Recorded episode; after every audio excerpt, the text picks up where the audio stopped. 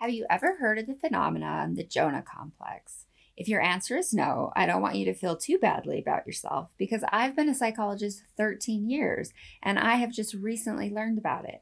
But I am so excited to share my findings about it with you. And I'm also going to share with you a fear that is greatly hindering your work.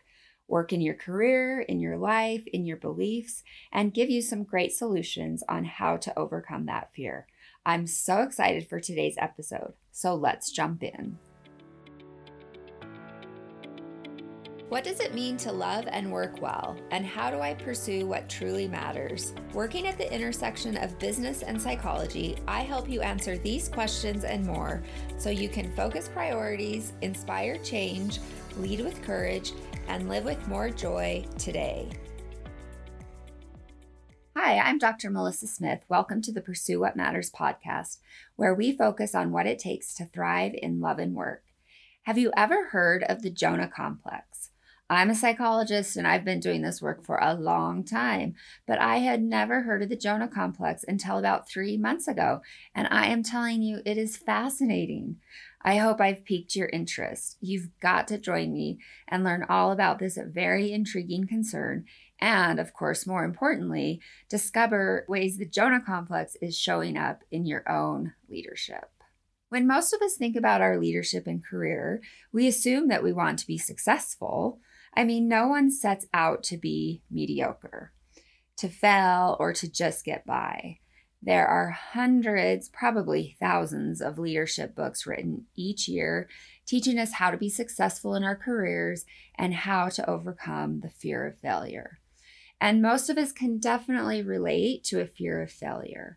Of course, in recent years, the topic of failure has become a really popular topic. Clayton Christensen, who I talked about not too long ago in a podcast, declares that failure is part of the process of innovation in the innovator's dilemma. And of course, he is right. Many of our most highly respected business leaders are starting to open up about their own failures, often, though, only after they've been ridiculously successful. And there are even conferences dedicated to failure. For real, there is a conference dedicated to people sharing their failures, which is actually kind of a cool idea if you ask me. But today, I do not want to talk about fear of failure. Maybe we'll save that topic for another day because it's definitely an important topic that is pretty salient for many of us high achievers. Today, I want to talk about another kind of fear that may totally surprise you, especially if you are a high achiever. You may assume that there is absolutely no way that you could have this fear. But I hope you will hear me out because as you learn about this fear, you may be really surprised. This fear is actually more common than it seems, especially among all of you high achievers. Okay, so, enough of the suspense. What is this fear I'm talking about? It is the fear of success. See, I told you, you wouldn't believe me. You, as a high achieving leader who's totally successful, could possibly have a fear of success. I mean, how could you? Most high achieving leaders feel kind of desperate to achieve success sometimes you may feel that you actually want it too much, that you sacrifice too much for the chance of success. Let's learn more about this psychological phenomenon and the ways it shows up in leadership and how it might just show up in your own leadership, even if just a little bit.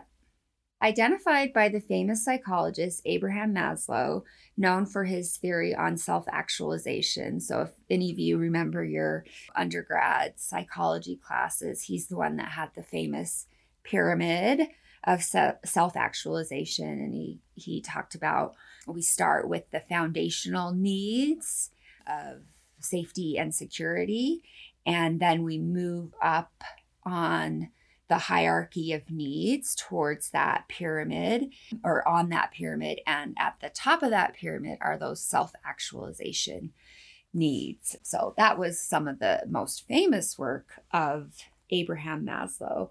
But he coined the term the Jonah complex to describe this fear of success that includes a fear of one's own greatness, the evasion of destiny, and the avoidance of developing talents. Oh, I think this is so fascinating.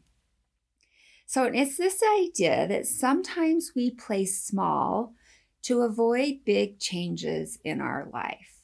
So I'm so curious if this resonates for you. And I think it's a really interesting phenomenon. So, of course, the Jonah complex was named for the biblical Jonah, who resisted his destiny when he refused his calling to preach in Nineveh. So, Maslow argued that we too often resist our calls to realize potential. So, I don't know if any of you are Bible scholars or remember your your Bible study days or if you're a scripture reading person these days, but as the story is related in the book of Jonah, the prophet Jonah is called by God to go to Nineveh. It was a great Assyrian city, and to prophesy disaster because of the city's excessive wickedness. So it was very, very wicked. And, you know, of course, Jonah did not want to go, and we certainly can't begrudge him that. I don't blame Jonah. I would not have wanted to go to Nineveh either. So, Jonah really felt like the city was so wicked and that it, it would inevitably fall um, because of God's judgment against it. And so, you know, Jonah did not want to go to Nineveh. He did not want to go and preach to the people because they were really wicked he felt like the city was going to fall anyway. And, you know, it was probably kind of scary for him. Um, but also, Jonah doesn't want to go prophesy because Nineveh might repent and thereby be saved. So, what does Jonah do instead? He rushes down to Joppa, J O P P A, I don't know if I'm saying that exactly right, and takes passage in a ship that will carry him in the opposite direction of Nineveh, thinking to escape God. So we see we see Jonah, you know, running in the opposite direction of God's destiny for him. And of course, what happens is a great storm of unprecedented severity strikes the ship. And in spite of all that the master and the crew can do, this storm is going to take this ship down. So lots are cast, and Jonah confesses to the crew that it is his presence on board that is causing the storm. So Jonah knows that God is calling him to his mission. God is is calling Jonah to his purpose. Jonah knows this. And so he says the the ship's captain, "Hey, I'm sorry. I know this this storm is because of me." And at his request, so at Jonah's request, he is thrown overboard and the storm subsides. So that must have taken a lot of courage. But Jonah knew that God had him in his sights.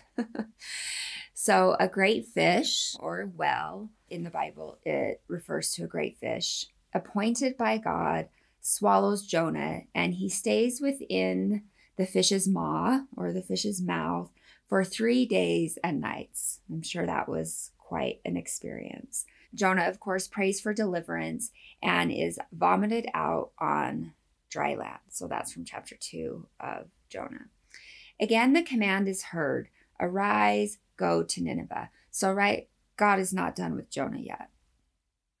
God has a mission, God has a purpose for Jonah, and tells him to get to Nineveh, right? You need to go preach in Nineveh. And so Jonah has been schooled. Jonah knows there is no way to escape his purpose, there is no way to escape God's purpose for him. And so Jonah goes to Nineveh and he prophesies against the city causing the king and all the inhabitants to repent. And so, you know, he is able to fulfill his great purpose, right? He's able to fulfill God's purpose in him. And so, this great Assyrian city, this great wicked city, whom he was very frightened to go to, when he was eventually willing to go and prophesy. The inhabitants of this city eventually were willing to repent, and the city was not a lost cause.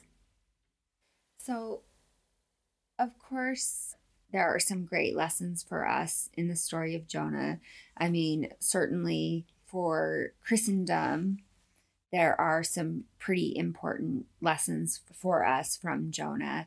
But if we look at this from a leadership perspective, and certainly if we think about it from Abraham Maslow, the great psychologist who looked at Jonah in terms of this fear of success, right? Jonah was trying to outrun his destiny. He and he had fear of success. He had fear of what it would mean for him, fear of uh, of following following purpose, reaching potential. What what what would this mean for him?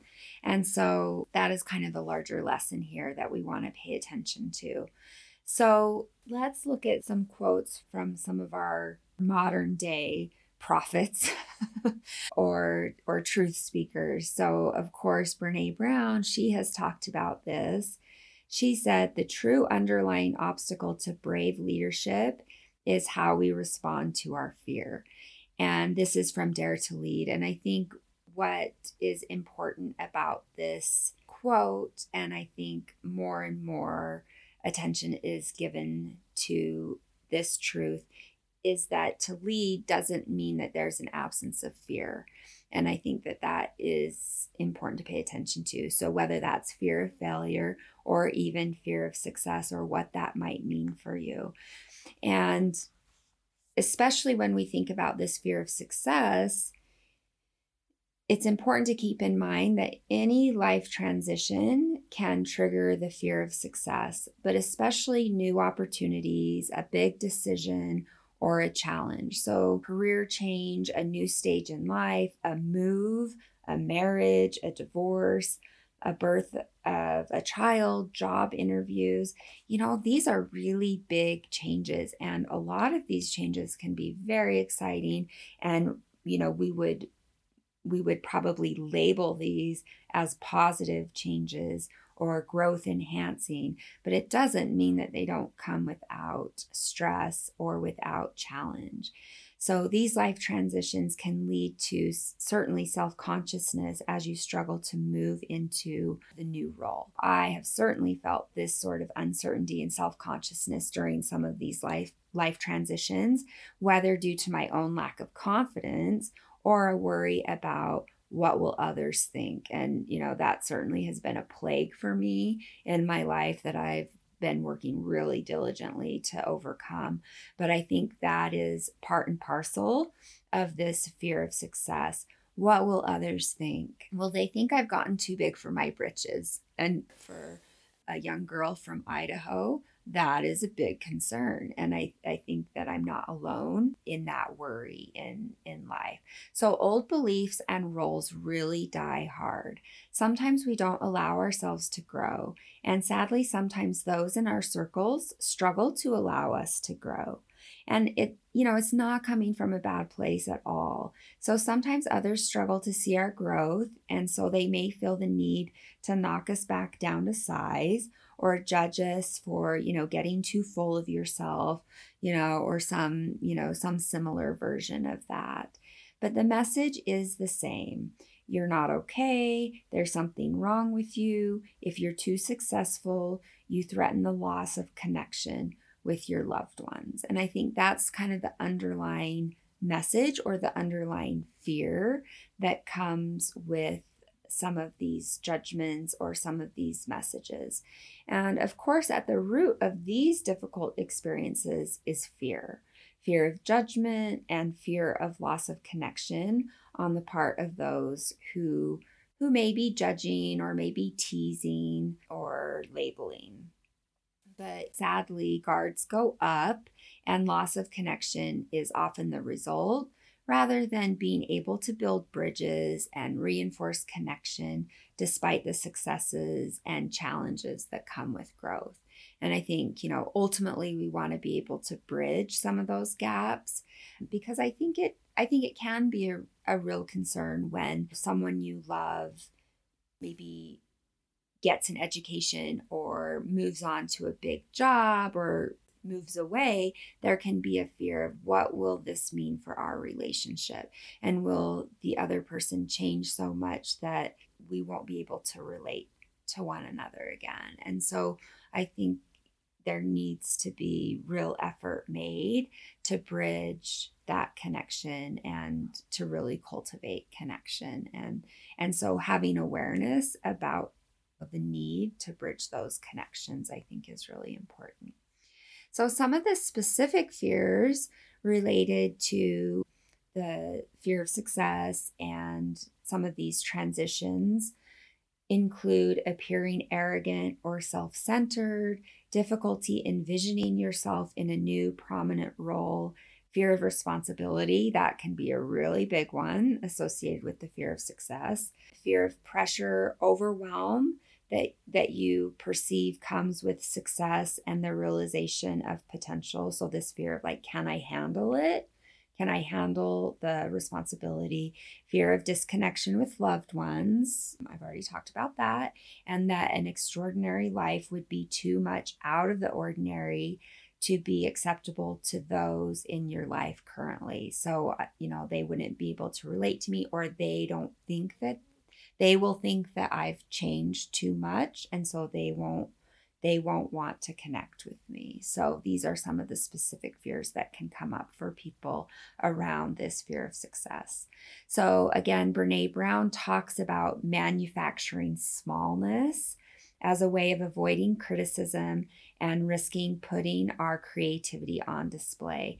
And some of the ways that she talks about manufacturing smallness may include not completing projects missing deadlines, perfectionism. That's a big one.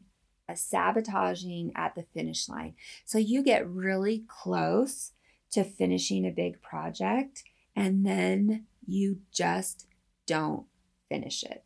I think a really classic example of this and how it shows up in the education realm, which of course is an area I've spent a lot of my life, is the ABD, which is all but dissertation. So someone spends years and years working on the doctoral degree, but they never complete their dissertation, which is like the last main requirement for the completion of the doctoral degree.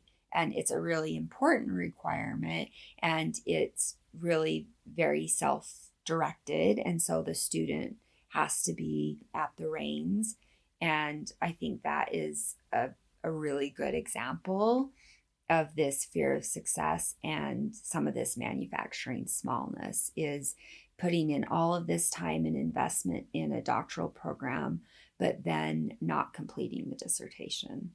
So limiting yourself on projects. So maybe you're you're just taking safe projects rather than taking on a bigger project or taking on a stretch goal at work that would stretch you, but of, of which you are capable to do, limiting yourself in relationships on, you know, with a job, avoiding responsibility.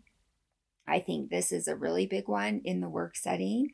So, have you ever been in a situation where you hide out in your job. I mean, there have been some people like they hide out for years at work. They, you know, certain jobs have been hiding out rather than really being in a role and in a position where they are growing and they are pushing themselves. And, you know, I've said this many times and it it, it is true. You can choose growth or comfort, but you can't have both.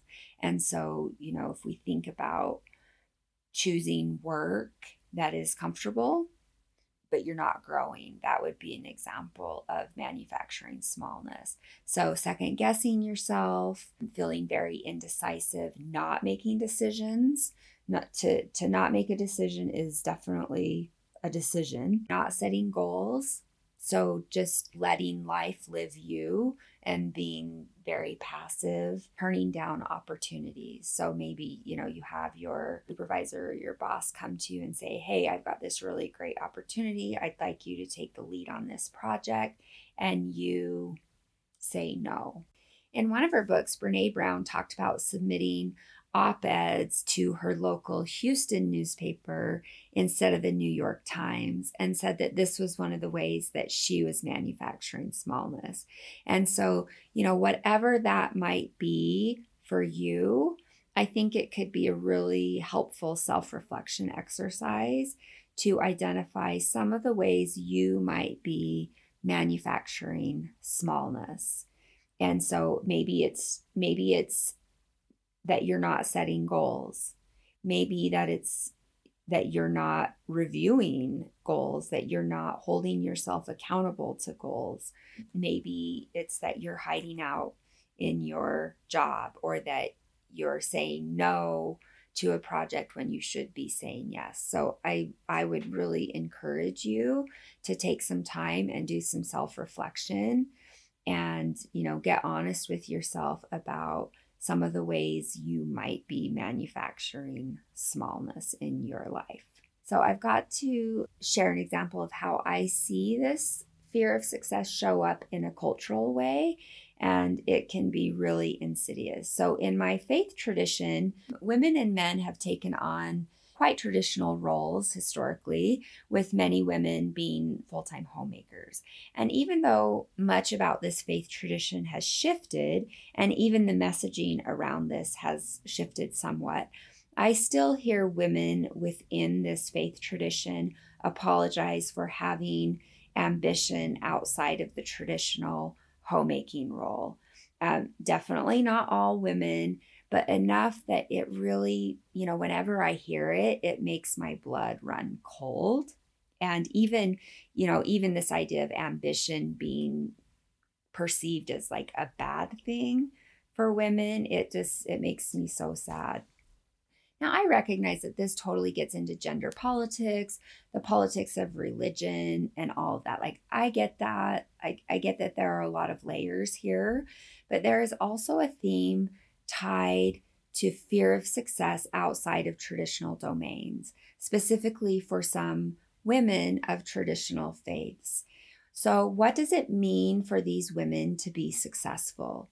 And to be successful outside of the home, to be successful outside of traditional roles, to be successful in relation to a spouse, right? Is this acceptable? Would this undermine the marital relationship? Would this call into question their religious ties? Would others question their faith? Would this somehow make them less faithful? And so I think this is an example that really cuts to the core of some of this fear of success, right? It also cuts to the core of some of these questions around faith and relationship and what does it mean in terms of purpose and potential? And there are so many layers to this question. And I would just say, you know, as an ambitious woman of faith, and I do not think ambition is a dirty word, and I think as women, we should reclaim that word. I can tell you that my career success has made me a target in faith circles. I've been accused of lacking faith. I've been called a horrible mother. I have been in writing, by the way, I have been judged a poor wife. The people judging me were complete and utter idiots, to say nothing of their complete lack of Christian kindness, right? So, like, let's not even start talking about that. And I completely understand that. And I understood that at the time. But of course, it doesn't change the fact that these judgments were totally hurtful and they leave a shadow on what should have been you know loving connections in in what should have been a safe community i was okay i was very grounded in my decisions and in my faith and in my relationships so that I could weather these really stupid and cruel comments. But of course, not everyone had some of some of the benefits and the grounding that I had. You know, I was really fortunate to have some very secure and strong relationships and I had some I had some great support and I was very clear on my decisions and where I was coming from and my sense of purpose. But these are harsh judgments. And so you can really see how it could leave a person reeling and potentially feeling like striving for success may not have been such a good idea after all. Because moving into the arena makes one a target. And especially if you feel like you have a sense of purpose that is personally meaningful. And certainly, if it's a purpose that is consistent with your faith or consistent with fulfilling potential, and then that is that is targeted or judged or criticized that can really unhinge you. That can you know to have your integrity or you know your sense of self called into question that could leave a lot of people reeling and really questioning whether success or striving is worth is worth going after. And so i think that this fear of success it can be a really powerful thing one of the most damaging ways that we manufacture smallness is to say, Who am I to do something big? We limit our dreams, we apologize for them, and we don't even dare to dream them, let alone to share them out loud. Is it any wonder that they never come to fruition? And you think that this is humility, but at the end of the day, it's just plain fear. So some of the self talk includes I should be content. You know, what would my mother think? I'm selfish to want more, or I should be grateful for what I have. So it's really interesting actually last night so I was I was listening to a podcast with Cheryl Strayed and she has a newer newer book out. I don't know exactly when it came out. I think it's been within the last year or so, but it's called Brave Enough. And she was she was talking about this idea of humility and she was talking about the value of greatness, but she was actually challenging that a little bit and saying that greatness is important and greatness is something that helps us to really look to purpose and you know that dreams are dreams are important. But she said don't let dreams ruin your life. And i thought that that was actually really really profound because sometimes sometimes when we you know we have these great dreams we put so much darn pressure on ourselves and it becomes incapacitating. And I think that that actually is a big part of this fear of success. And so, one of the things that Cheryl Strayed talked about in this podcast is embracing humility and actually learning to embrace our own mediocrity and recognizing that, you know what, we're all humans, we're all fallible, we're all medio- mediocre. And that's also what makes us unique and wonderful and awesome. And even in our mediocrity, we have a unique voice and we have a unique contribution to make. And to be able to embrace that in humility is actually a really beautiful thing. And so she talked about when she was writing a book and she said that she put all of this pressure on herself to write the great American novel.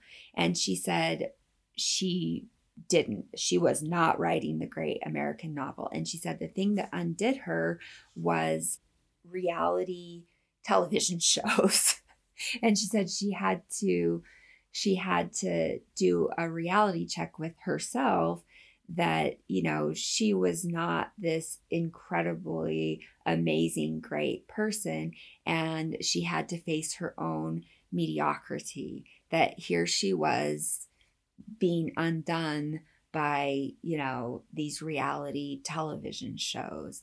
And so she said that she had to relinquish this idea of greatness and even this she had to relinquish this idea of this of writing this great American novel and hold on to this sense of purpose which was she knew she needed to write this book. And even if it was the worst book ever written, she had this compelling need to write this book, that that was her purpose. The purpose was not that she had to write the greatest book ever to be published, but that she, in her humility and in her mediocrity, needed to write this book. And so, in her humility, she got the book written. And it was a pretty darn good book. And so, I actually really loved that perspective. And I think it's a refreshing perspective that is very different from what we hear about in the self help movement, which is all about greatness and, you know, you're amazing and no one's as great as you are. And it's like, mm, we're all human, we're all flawed, we're not any better or any worse. But what is the work that you that you can uniquely contribute to the world and and what is what is your unique contribution? And having some humility about that um, is is really the work. And if you can connect to that you'll be successful. And i think being able to take that stance can really help you sidestep this fear of success that we're talking about today. So, anyway, I loved that perspective from uh, Cheryl Strayed. Okay, so I've got a quote that relates to this from Marianne Williamson, who apparently is running for president. Okay, that's weird. Um, I like Marianne Williamson as a spiritual leader. I don't know. I don't know as a presidential candidate. But of course, this is a very famous quote from her. Nelson Mandela shared this at his inaugural speech. He's been given a lot of credit for this quote. It's actually from Marianne Williamson. Our deepest fear is not that we are inadequate. Our deepest fear is that we are powerful beyond measure. It is our light, not our darkness, that most frightens us. We ask ourselves, who am I to be brilliant, gorgeous, talented, fabulous? Actually, who are you not to be? You are a child of God. Your playing small does not serve the world. There is nothing enlightened about shrinking so that other people won't feel insecure around you.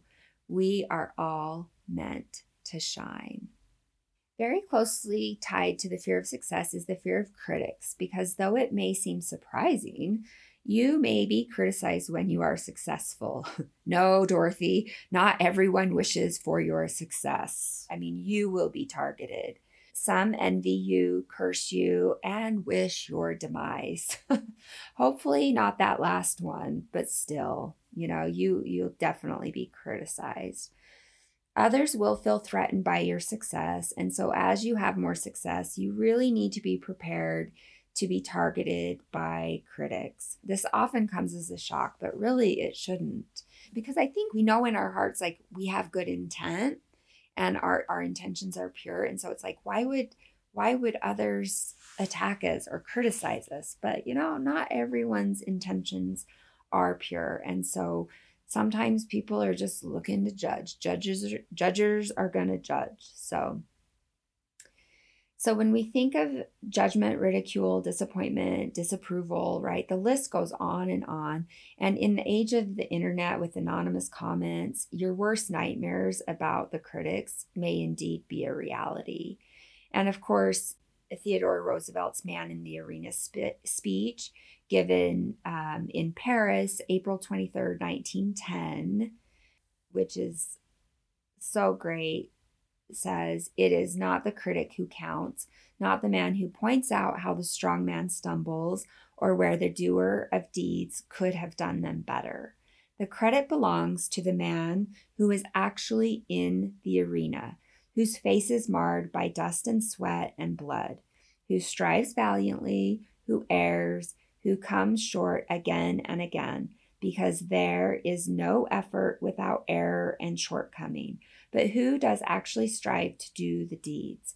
Who knows great enthusiasms, the great devotions, who spends himself in a worthy cause, who at the best knows in the end the triumph of high achievement, and who at the worst, if he fails, at least fails while daring greatly, so that his place shall never be with those cold and timid souls who neither know victory nor defeat.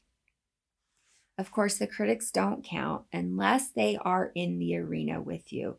So we don't want you to accept criticism from the cheap seats, and that's from Brene Brown. So you should be open to some criticism because you're not perfect, you have blind spots, and you need to be open to feedback. But you need to be really careful about where you accept criticism from. You should not you should not be open to criticism from everyone. Um, this is where building a community um, based in trust is so essential. So you share with those who have earned the right to hear your story. So that come that that language is from Brene Brown and from those who are in the arena with you. So those who who are daring greatly, those who are striving and taking risks and know what it's like to put themselves out there. You're not going to you're not going to take criticism from the cheap seats you're not going to take criticism from anonymous people on a message board. Like that's ridiculous. You wouldn't you wouldn't do that. But people who are in the the arena and who know what it's like to do what you're doing, those people could probably give you some really valuable feedback. So we do want to pay attention to them. Okay. So now let's move to helping you overcome this Jonah complex and really push through this fear of success. So, solution one be clear about your purpose. Why are you doing what you're doing? If you are pursuing something for ego rewards, you will likely deserve whatever you get. and it won't be enough to sustain you through the challenges of success. So, you really need to have clarity about your purpose and mission. So, of course, this is this is where pursuing what matters is so, so essential. So, key questions to help you clarify purpose. What do you feel compelled to do? Why is your purpose personally meaningful? How can you contribute meaningfully? And how can you serve a higher purpose? So you must have clarity about your purpose. If if your pursuit of success is just about ego, you will get, you deserve whatever you get. Like it will not be enough to sustain you through the challenges of success. I, I, I promise you that. Okay, solution two recognize that true success is not selfish because it's never just about you.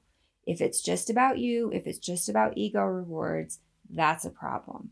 But true success is not selfish because it's never just about you. So if you find yourself feeling guilty about ambition, success, or monetary rewards, remember that true success is never about you and how great you are. It's not about that. It's about service. It's about contributing to a cause greater than yourself. Success can be personally rewarding and it's often personally meaningful. I mean, it should be, right? And there is nothing wrong with that. But to be truly successful and happy in life, we must find purpose and meaning in something greater than ourselves. So there's a great quote from Viktor Frankl on this. I absolutely love it. He said, Don't aim at success.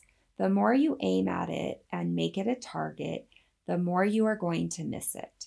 For success, like happiness, cannot be pursued.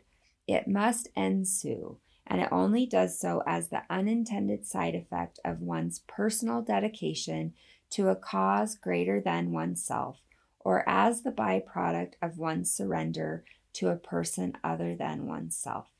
Happiness must happen, and the same holds for success. You have to let it happen by not caring about it. I want you to listen to what your conscience commands you to do and go on to carry it out to the best of your knowledge. Then you will live to see that in the long run, success will follow you precisely because you had forgotten to think about it. I just love that quote. Solution three learn to live big without losing your center. So, this is where clarity and grounding really make all the difference. So, there's absolutely nothing wrong with living a big life. Others may put a moral judgment on it due to their own jealousy, but this is where you must be true to your own heart and what is guiding you while letting go of guilt that you must somehow dress yourself in sackcloth and ashes. So now, if you're the religious type, you may recall the whole eye of a camel analogy business. so, here are some self reflection prompts to help you keep your focus on living meaningfully while living big, if you so choose. So, just because you can buy it doesn't mean you should. Um, seriously, heeding this advice can save you a boatload of money and could also save you from buying a boat, which almost everyone regrets. Uh, are you doing things or are you accumulating things to fit into the right crowds? And what are the right crowds, right? Because that starts to really feel like ego. So just be really cautious about that. Are you doing things due to FOMO, due to this fear of missing out, wanting to fit in? Is ego pushing your decision making? So, whether it's related to career decisions or where to vacation as a family, if ego is tainting your decisions, then happiness will be undermined because purpose becomes lost. So, really pay attention. You've got to keep yourself centered. Solution four stop trying to prove your good intent to others. So, just like we wouldn't want you to lose your center as you learn to live on a larger stage, we also don't want you feeling as though you need to apologize for your successes or assure people that you are still a humble, generous person. You don't need to prove anything to anyone one way or another. Live your life, make your choices, stop trying to control how you are perceived. You don't have control over how others will perceive you, so don't even try to do that. And image management will take you from your sense of purpose, and it's a complete waste of time. I mean, such a waste of time. So keep your focus on pursuing purpose, serving meaningfully, and contributing where you can most effectively serve. And that is all. That will take up plenty of energy. And let's let's drop, let's let go of worrying about how you're being perceived. You just you don't have any control over that. Solution 5 have clarity about your goals, and then consistently track them to accomplishment. So you must keep your eye on the prize in terms of why your goals matter. And then you've really got to have blinders on and keep a dogged focus on accomplishing your goals. So there will be many distractions, many fears, and many people who question your goals, question whether you can accomplish them, or whether it's even a good idea to have your big goals. So, if you've got clarity that your goals are indeed right for you, then you have got to put your blinders on and get after your goals. So, right, the blinders, think about the race horses, they have blinders on. They they stay in their lane. They they are not looking at the other racehorses. They are they've got their eyes trained on the path in front of them. And that's exactly what you've got to do.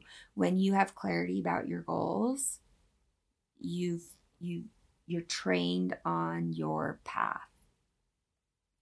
Okay, solution 6. Don't go looking for love in all the wrong places. Okay, so this solution alludes to song lyrics from a very famous Waylon Jennings song and let me tell you, folks, I was raised on country music when country wasn't cool.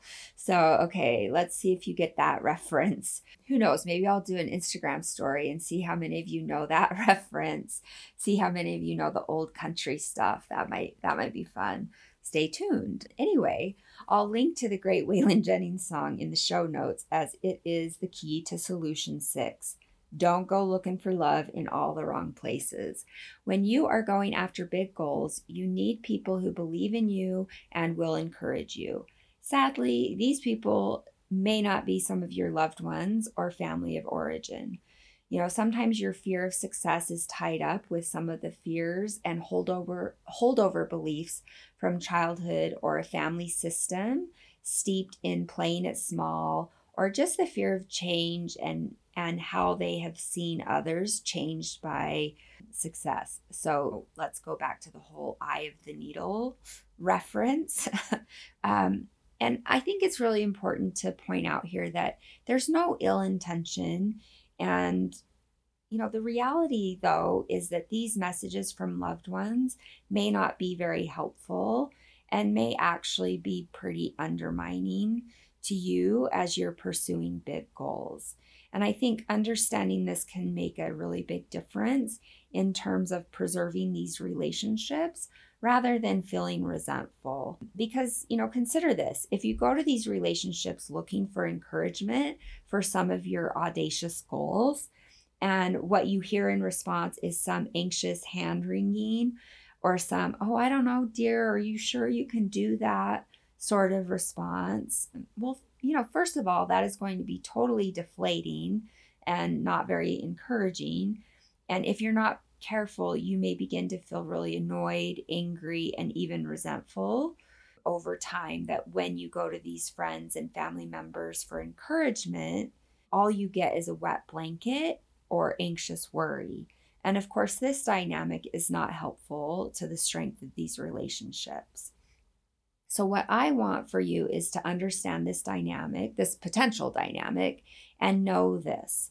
Don't go to these loved ones asking for something they are not able to give you. They may not be able to encourage you in your audacious goals. And that doesn't mean they don't love you, and it doesn't mean that they don't generally support you. It just means that you've bumped up against some of their fears and anxieties and if you insist on asking of them something that they cannot give you, which is the encouragement and the explicit support of your audacious goals, you will continuously be disappointed. And over time, this will sow seeds of resentment and frustration in some of your most important relationships. And we really don't want this. So don't go looking for love in all the wrong places. Okay? So, solution seven we do want you to find people who can provide you the explicit support of your audacious goals and then to rely on them. So, you don't need a lot, but you need a few individuals. So, maybe it's an executive coach, maybe it's a peer leadership group, maybe it's a spouse, a best friend, a project manager, someone who understands what you are facing and who can provide not only encouragement, but also empathy when your ship is crashed against the rocks. Okay, so you don't need sympathy when times are rough. The last thing you need is pity, but you need someone who will listen without judgment. And you know what? Sometimes you need someone to throw you overboard, right? So think about Jonah. Jonah knew that he needed to go back to Nineveh. And when sometimes when your ship is about to crash against the rocks, you need someone in your support group who's going to throw you overboard. and tell you to get back to Nineveh. So you need someone who loves you and will be a truth speaker to you. Someone who doesn't say, See, I told you so, you were getting too big for your britches. You need someone who will who will allow you to be broken and bleeding. But then once you're ready and, you know, probably not a minute before, will help pick you up and realign your sights on your big goals and remind you why your goals matter and that you can indeed accomplish them. So sometimes these are the people that push you out of the ship. Sometimes these are the people that bind up your wounds. Um, they get it, they're in there with you. And you've got to have a few of these people. Okay, solution eight be inspired by others who are achieving at the highest levels. You need to surround yourself by others who remind you that what you want to do is possible, especially if you're not getting this message from some of your loved ones. So, listen to podcasts, read leadership books, talk to mentors who are doing what you want to do, learn from those who are successful, and resist the tendency to be threatened by them. Embrace the opportunity to learn from them. There is no shortage of resources. So, you know, one of the ironies of leadership is that as you move higher in your leadership, there's less direction for you at a time when you actually need more focused leadership guidance. It's so ironic. So, in a very real way, you are left to lead yourself if you're not careful. For this reason, it's really essential to take responsibility for your development.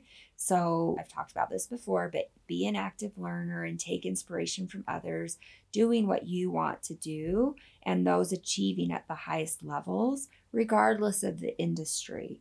So, consider getting a coach, joining a mentor leadership group, even meeting up with colleagues for lunch can be helpful. So, of course, there are so many great books out there, but one that I really like on this very subject is Tim Ferriss's Tribe of Mentors. Of course, you know, over the years, Tim Ferriss has had the opportunity to interview so many leaders on his very popular podcast, The Tim Ferriss Show.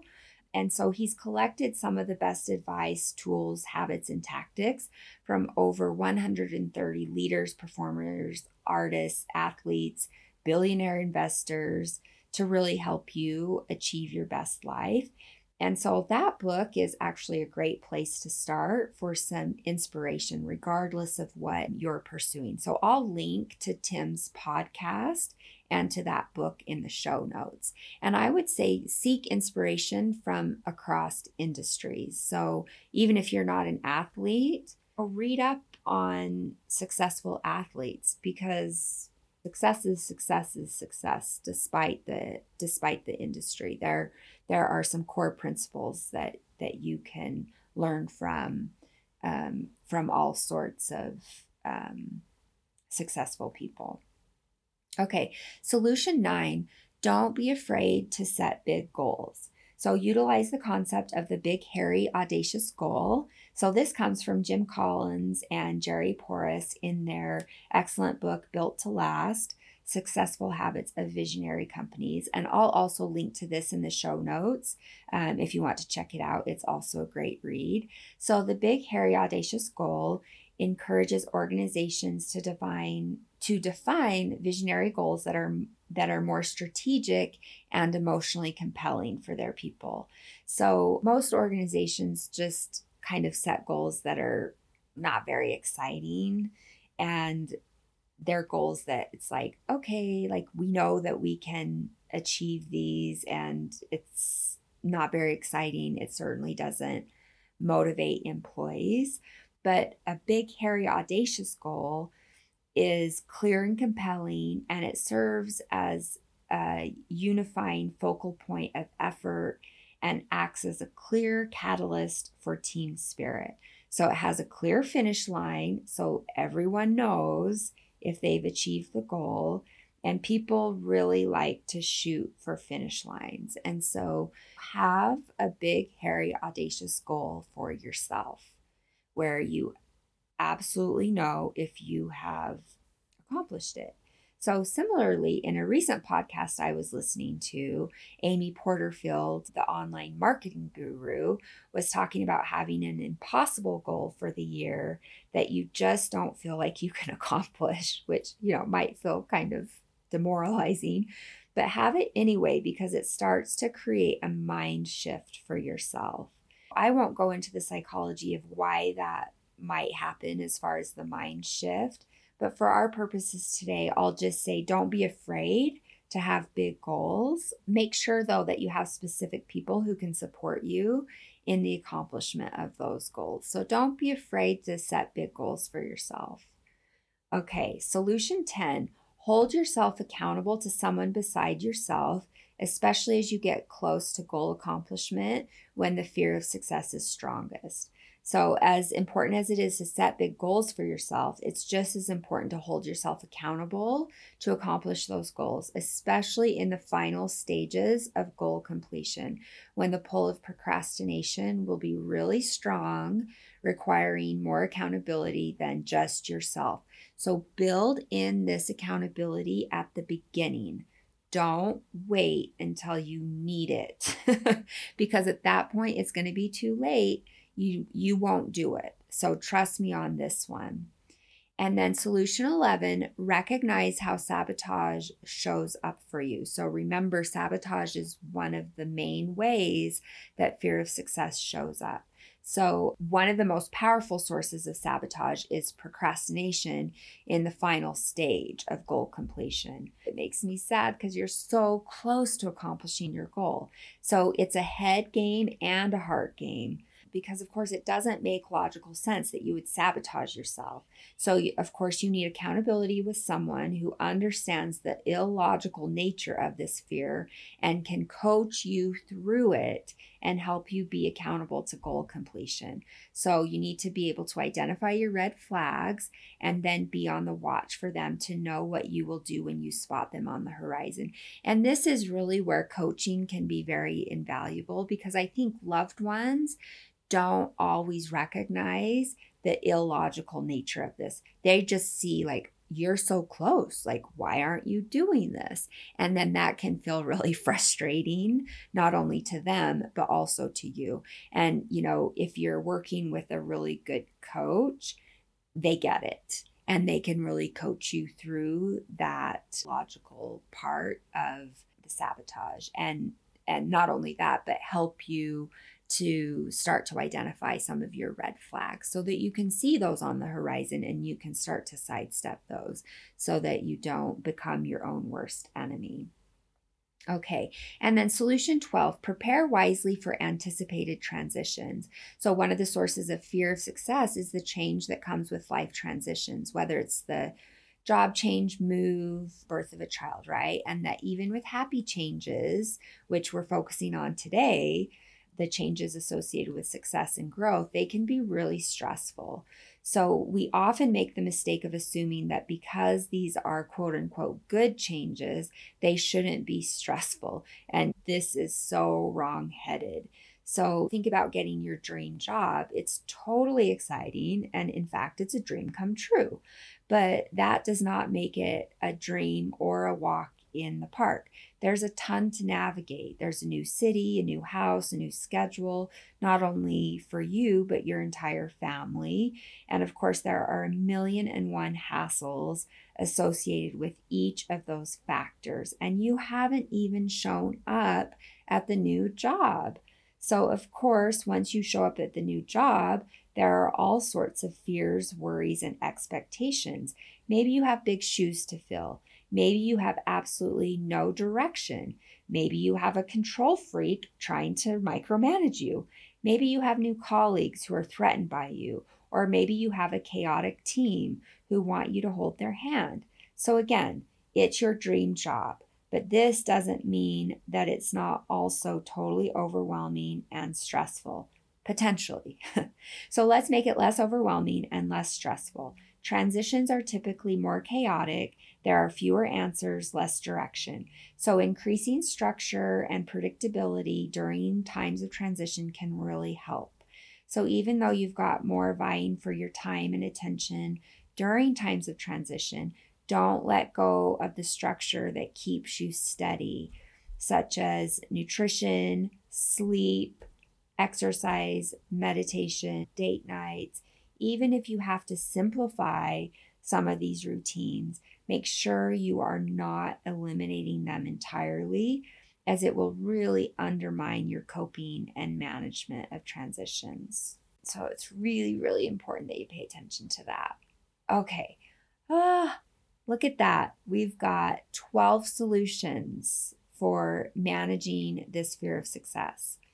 So I hope that you'll pay attention to those. Make sure you check out the show notes. I've got a great link to the a YouTube video of Waylon Jennings singing Looking for Love in All the Wrong Places. If you're not familiar with that song, you totally have to check it out. I've also got a link to Tim Ferriss and his really popular podcast. Also, his book, Tribe of Mentors, which is a great place to start if you're looking for some inspiration. And then, of course, the excellent book, Built to Last Successful Habits of Visionary Companies. And then a little more information on big, hairy, audacious goals. So I hope you'll check those show notes out. I'm Dr. Melissa Smith. Remember, love and work, work and love. That's all there is. Until next time, take good care.